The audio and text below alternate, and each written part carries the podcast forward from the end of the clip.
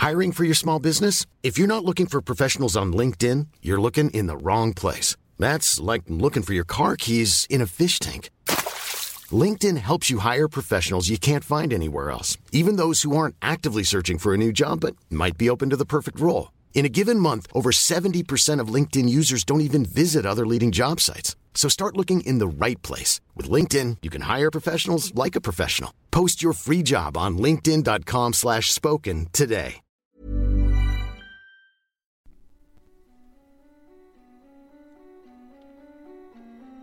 Hej och välkommen till Skräckstunden.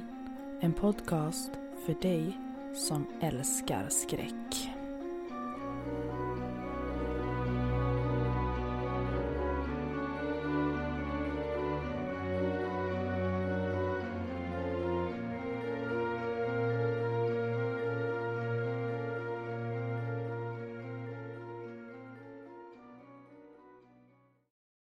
Vad är egentligen skräck för dig? I skräckstunden har vi ju hittills fokuserat väldigt mycket på det övernaturliga eller andra saker som är typiskt för att vara skräck och läskigt. Men i dagens avsnitt tänker jag att vi ska prata om någonting som är skräck, men på en annan nivå. Jag tänker att vi ska diskutera det här med stalkers. Ett fenomen som är väldigt, väldigt vanligt, men som också är ren och skär skräck. För dig som har varit utsatt för en stalker så förstår du nog exakt vad jag menar. Det är väl skräck i sin renaste, skäraste form. Att vara förföljd och iakttagen av en människa. Att känna att man inte har en frihet i sitt eget liv. Att inte veta vad eller hur en annan människa tänker och som uppenbarligen bara har ett enda mål. Att få komma nära och in under skinnet på dig. Man brukar kunna dela in stalkers i fem olika grupper. Och jag tänkte lite kort berätta hur de här fem olika typerna ser ut. Den nobbade. Denna stalker förföljer offret och söker hämnd eftersom han eller hon har blivit nobbad på ett eller annat sätt. Exempelvis kan det hända om en tjej tackar nej till en dejt med en kille. Den förbittrade. I detta fall är stalkerns mål att skrämma offret som ett resultat av något som har hänt mellan dem. Det kan till exempel gälla avund eller svartsjuka, som då är oftast är vanliga orsaker. Den kärleksdrabbade. Stalkern är övertygad om att offret är hans eller hennes själsfrände. Kärleken i hans eller hennes liv och att de måste vara tillsammans för evigt. Den inbillade. Denna typ av stalker tror att offret är hans eller hennes bättre hälft men visar ytterligare egenskaper såsom brist på social kompetens, inåtvändhet eller en tro på att han eller hon har rätt att vara intim med offret. I dessa typer av förföljelsefall är offret ofta i ett stabilt förhållande med någon annan än med stalkern själv. Rovdjuret, som också är den värsta typen av stalker. Denna stalker tillbringar 24 timmar om dygnet med att spionera på sina offer, registrerar deras rörelsemönster, memorerar varje steg. De känner till alla personer de umgås med, alla platser de går till och går ibland även till och med igenom deras tillhörigheter eller sopor. Rovdjurets mål är att hitta det perfekta tillfället och platsen att slå till på. Oftast då för att misshandla eller att utnyttja offret sexuellt. Jag var 14 år första gången jag såg mannen. Jag visste aldrig då att han skulle börja förfölja mig dagligen i lite över två års tid. Jag visste inte då att det var början på sömnlöshet, ångest oro och ständig rädsla. Jag trodde först att det var en engångsföreteelse. Första gången han försökte ta kontakt med mig. En främling på omkring 45 år och jag var 14. Jag var livrädd och det var då allt började. Han förföljde mig vart jag än gick. Till skolan, till träningen, hem från skolan, till mina kompisar. Han ringde även hem till mig och andades i telefonen han gick bakom mig från tunnelbanan och stod bara två meter ifrån mig när jag slog in min portkod. Han besökte mig till och med på min praoplats. Han gick några meter bakom mig när jag var tvungen att gå genom skogen sent på kvällen efter träningen. Inga lampor, bara en liten skog, jag och han. Han rörde mig aldrig fysiskt, men rädslan som han präntade in i mitt psyke och i min kropp sitter fortfarande kvar. En gång bröt han sig in i vår lägenhet för att skrämma mig. Och det lyckades han verkligen med. Jag blev skrämd. Så skrämd att jag inte vågade gå någonstans själv. Jag kunde inte tänka. Det var en ständig rädsla och oro. Vad skulle han göra med mig? Skulle han slå mig? Kidnappa mig? Våldta mig? Vad var han ute efter? Varför förföljde han just mig? Det är så många saker som jag aldrig kommer att få svar på. Inbrottet på landstället under samma sommar som allt började. Den stulna bilen ifrån det lilla området som vi hade landstället på. De två okända männen som gick på vår privata väg. Hur kommer det sig att just han, mannen med det hånfulla leendet som skrämde livet ur mig, hade snott en bil från just vårt lilla område som vi hade vårt landställe? Det finns knappt tio hus där. Varför var vår dörr uppbruten men ingen annan? Och ingenting var borta. Är det en tillfällighet att han i en helt annan ort sen började förfölja mig? Ringa till mig, andas, sucka och stöna och skrämma mig. Han såg exakt allt jag gjort i lägenheten, men det visste inte jag från början. Efter flera månader av förföljelse så såg jag honom när han satt i sin lägenhet snett nedanför våran och kollade upp på mig och andades i telefonen. Det var då jag såg att det var han. Hela lägenheten var fylld av stora fönster hela den sidan.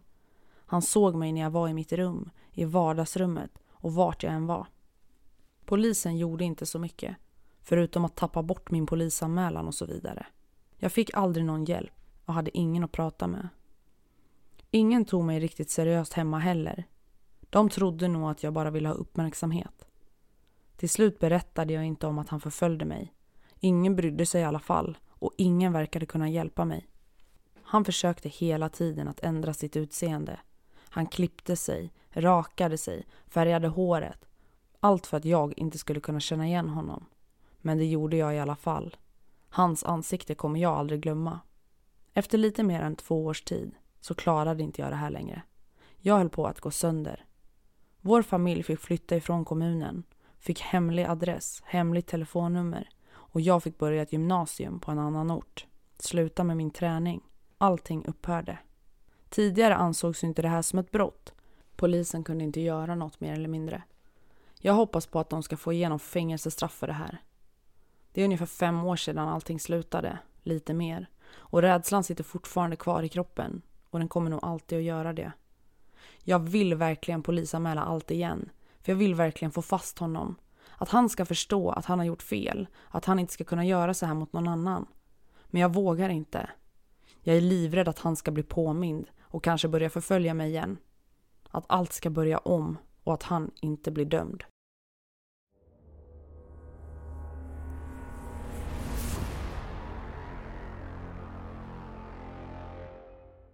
Jag träffade en man via en internetsajt 2002.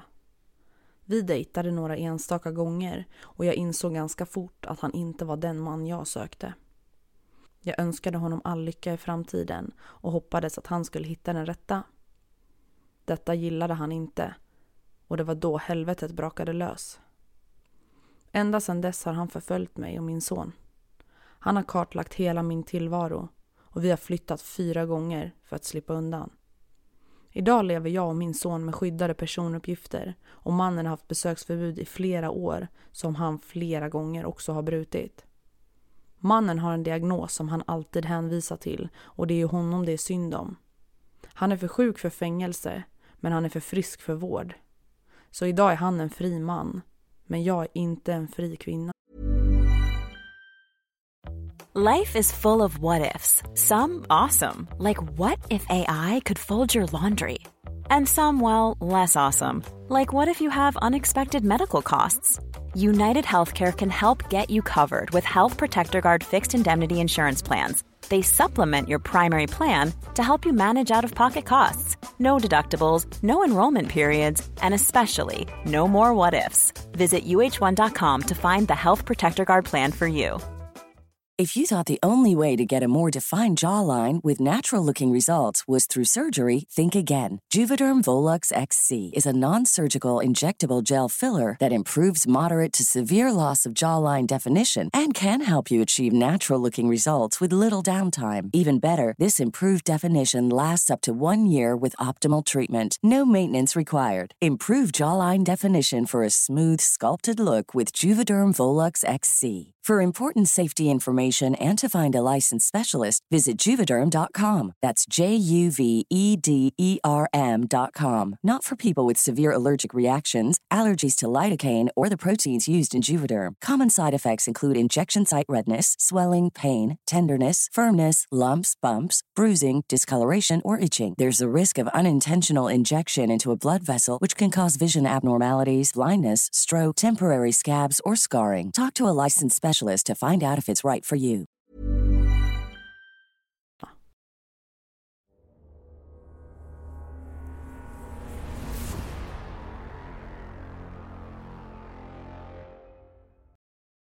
Det finns oändligt många berättelser där ute. Om både män och kvinnor som berättar hur de har varit förföljda. Förföljda till den grad att de har övervägt om de orkar leva sitt liv. De kan inte leva sitt liv. De lever ett liv där de är ständigt bevakade, mot deras egen vilja. Det finns fem generella tecken som kan tyda på att någon förföljer dig. Det första är att du kanske ofta får telefonsamtal från någon som försöker att etablera en nära relation med dig och bli en del av ditt liv på ett sätt som inte är normalt.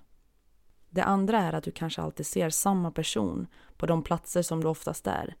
I din affär, kaféet, hos din frisör eller till exempel upprepade gånger på gatan.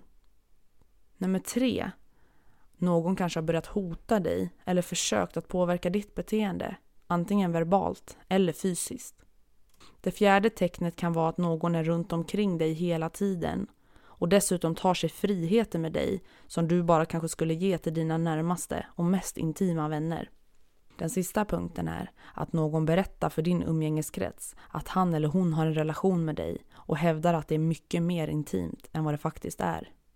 Jag vill bara säga att du ska vara mycket försiktig om du konfronteras med de här situationerna. Och om du identifierar dig med ett eller flera av de här tecknen så är det bästa du kan göra att prata med någon du litar på. Om du också känner dig hotad så ta kontakt med polisen. Idag finns det en lag som är mot stalking. Så känner du att du lever på ett sätt som inte är okej, att någon är för påträngande, så kontakta polisen.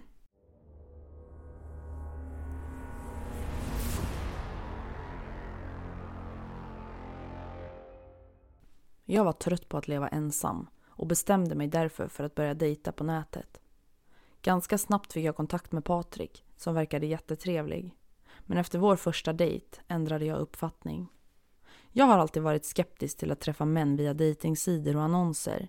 Men några år efter att jag och min man hade skilt oss blev jag övertalad av en väninna att registrera mig på en dejtingsida på internet. Hon hade själv träffat sin sambo där och sa att det var både tryggt och säkert så länge man såg till att träffas på neutrala platser tills man hade lärt känna varandra. Jag var så trött på att leva ensam och jag tyckte inte att det var särskilt lätt att träffa en trevlig man på krogen eller på ett dansställe. Så därför gick jag med på hennes förslag. Det kan ju inte skada, tänkte jag och laddade upp en bild och lagom med uppgifter om mig själv. Jag var noga med att ändå inte vara alltför privat för säkerhets skull. Det dröjde inte länge förrän jag fick svar från flera män. Några gick bort direkt eftersom det syntes att de laddat upp bilder av manliga modeller istället för på sig själva. Och dessutom verkade de alltför intresserade av enbart sex. Men ett par av dem verkade både trevliga och ärliga och jag fastnade särskilt för en man som hette Patrik. Patrik var ett par år äldre än mig och jag var skild sedan några år. Han var barnlös precis som jag och hade ingen direkt längtan efter familj men längtade ändå efter en livskamrat att dela livet med. Våra intressen stämde jättebra överens och båda hade angett promenader, träning och bra filmer som några av våra största intressen. Efter en tids chattande beslutade vi oss därför för att ses och äta en middag tillsammans. Patrik överlät till mig att få bestämma plats, vilket jag tyckte kändes väldigt bra. Och jag föreslog då en intim och mysig italiensk restaurang som jag hade besökt flera gånger och som jag visste hade god mat och trevlig personal. Han nappade direkt och förklarade att han älskade italiensk mat, vilket gjorde mig ännu mer vänligt inställd mot honom eftersom det italienska köket var mitt favoritkök. Vi hade chattat i flera veckor och på många sätt kändes det som om vi redan kände varandra väl. Men det var trots allt annorlunda att ses. Bortom den skyddade datorskärmen och jag var rejält nervös när jag gjorde mig i ordning inför kvällen. Jag ville inte klä upp mig allt för mycket för då kanske det skulle verka som att jag var desperat. Men jag ville ju heller inte se allt för vardaglig ut. Så till sist bestämde jag mig för en enkel klänning och en snygg kavaj. Och jag var nöjd när jag gick hemifrån och såg mig i spegeln. Eftersom vi redan sett varandra på bild var det lätt att känna igen honom och det gladde mig att han faktiskt såg ut precis så som på bilden. Det gick förvånansvärt lätt att prata med honom, även i det verkliga livet. Vi hade riktigt trevligt och även om jag inte direkt kände att det tände till mellan oss så tyckte jag väldigt bra om honom och jag trivdes i hans sällskap. Men när vi skulle skiljas åt förstod jag att han hade helt andra förväntningar på vår träff än vad jag själv hade. Han verkade helt inställd på att vi skulle gå hem tillsammans och när jag sa att jag inte ville det, att jag tyckte att det var för tidigt, så blev han inte bara besviken utan också väldigt upprörd. Han muttrade någonting om att jag hade lurat honom och att jag inte stod för vad jag lovat och vände sig bara om och gick utan att ens säga hej då. Jag blev väldigt förvånad och besviken över hans snabba humörsvängning. Jag hade inte haft en tanke på att han skulle kunnat uppfatta vårt möte på det sättet.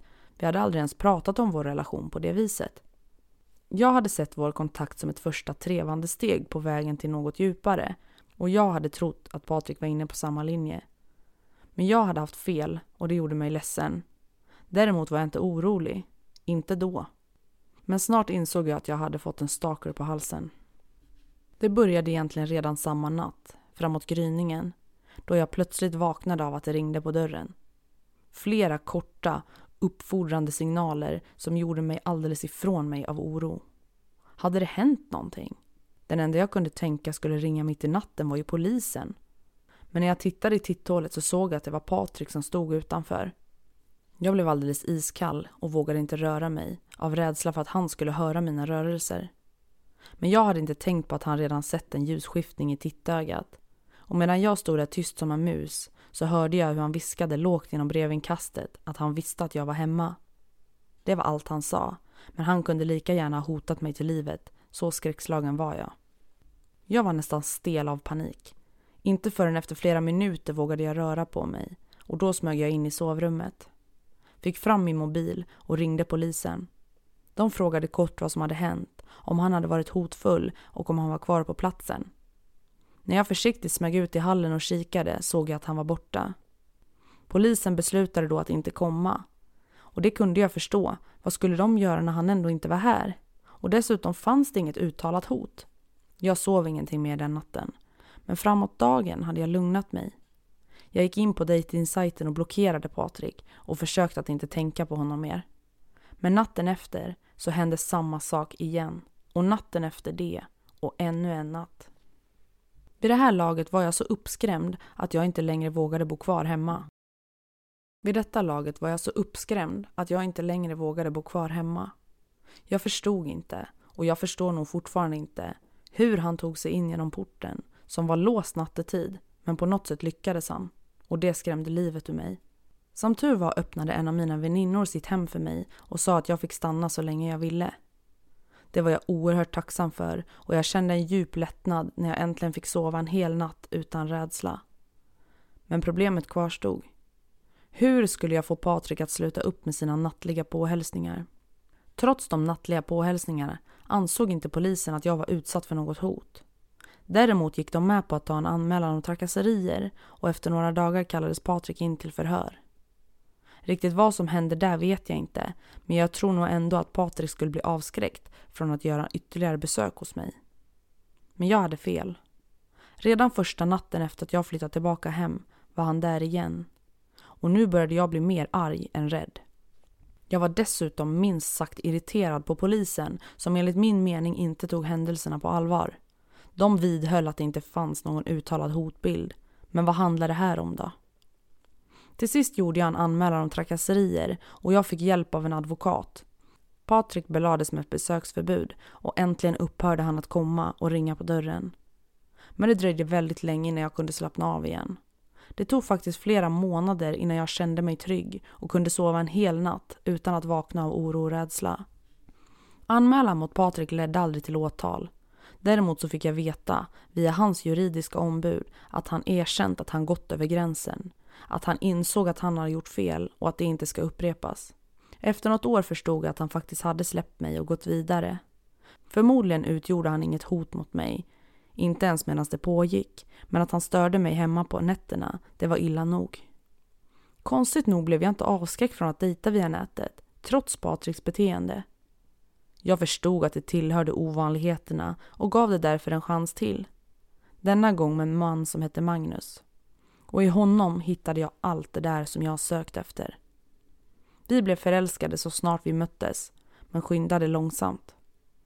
Idag har vi varit tillsammans i två år och trots det jobbiga som hände så är jag så tacksam att min väninna övertalade mig att nätdejta. Det var trots allt så jag mötte min livskamrat.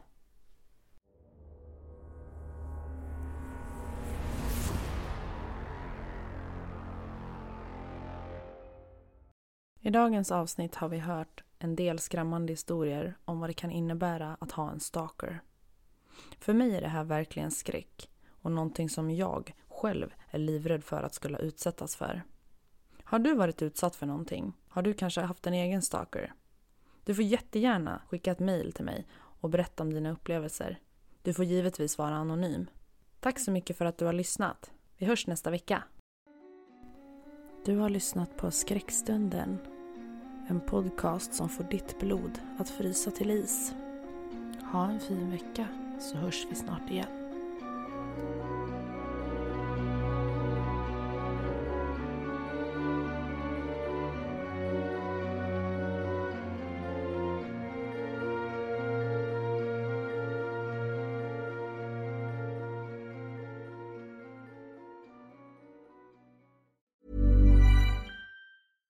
Imagine the softest sheets you've ever felt. Now imagine them getting even softer over time. That's what you'll feel with Bowl and Branch's organic cotton sheets. In a recent customer survey, 96% replied that Bowl and Branch sheets get softer with every wash. Start getting your best night's sleep in these sheets that get softer and softer for years to come. Try their sheets with a 30-night guarantee. Plus, get 15% off your first order at bowlandbranch.com. Code BUTTERY. Exclusions apply. See site for details.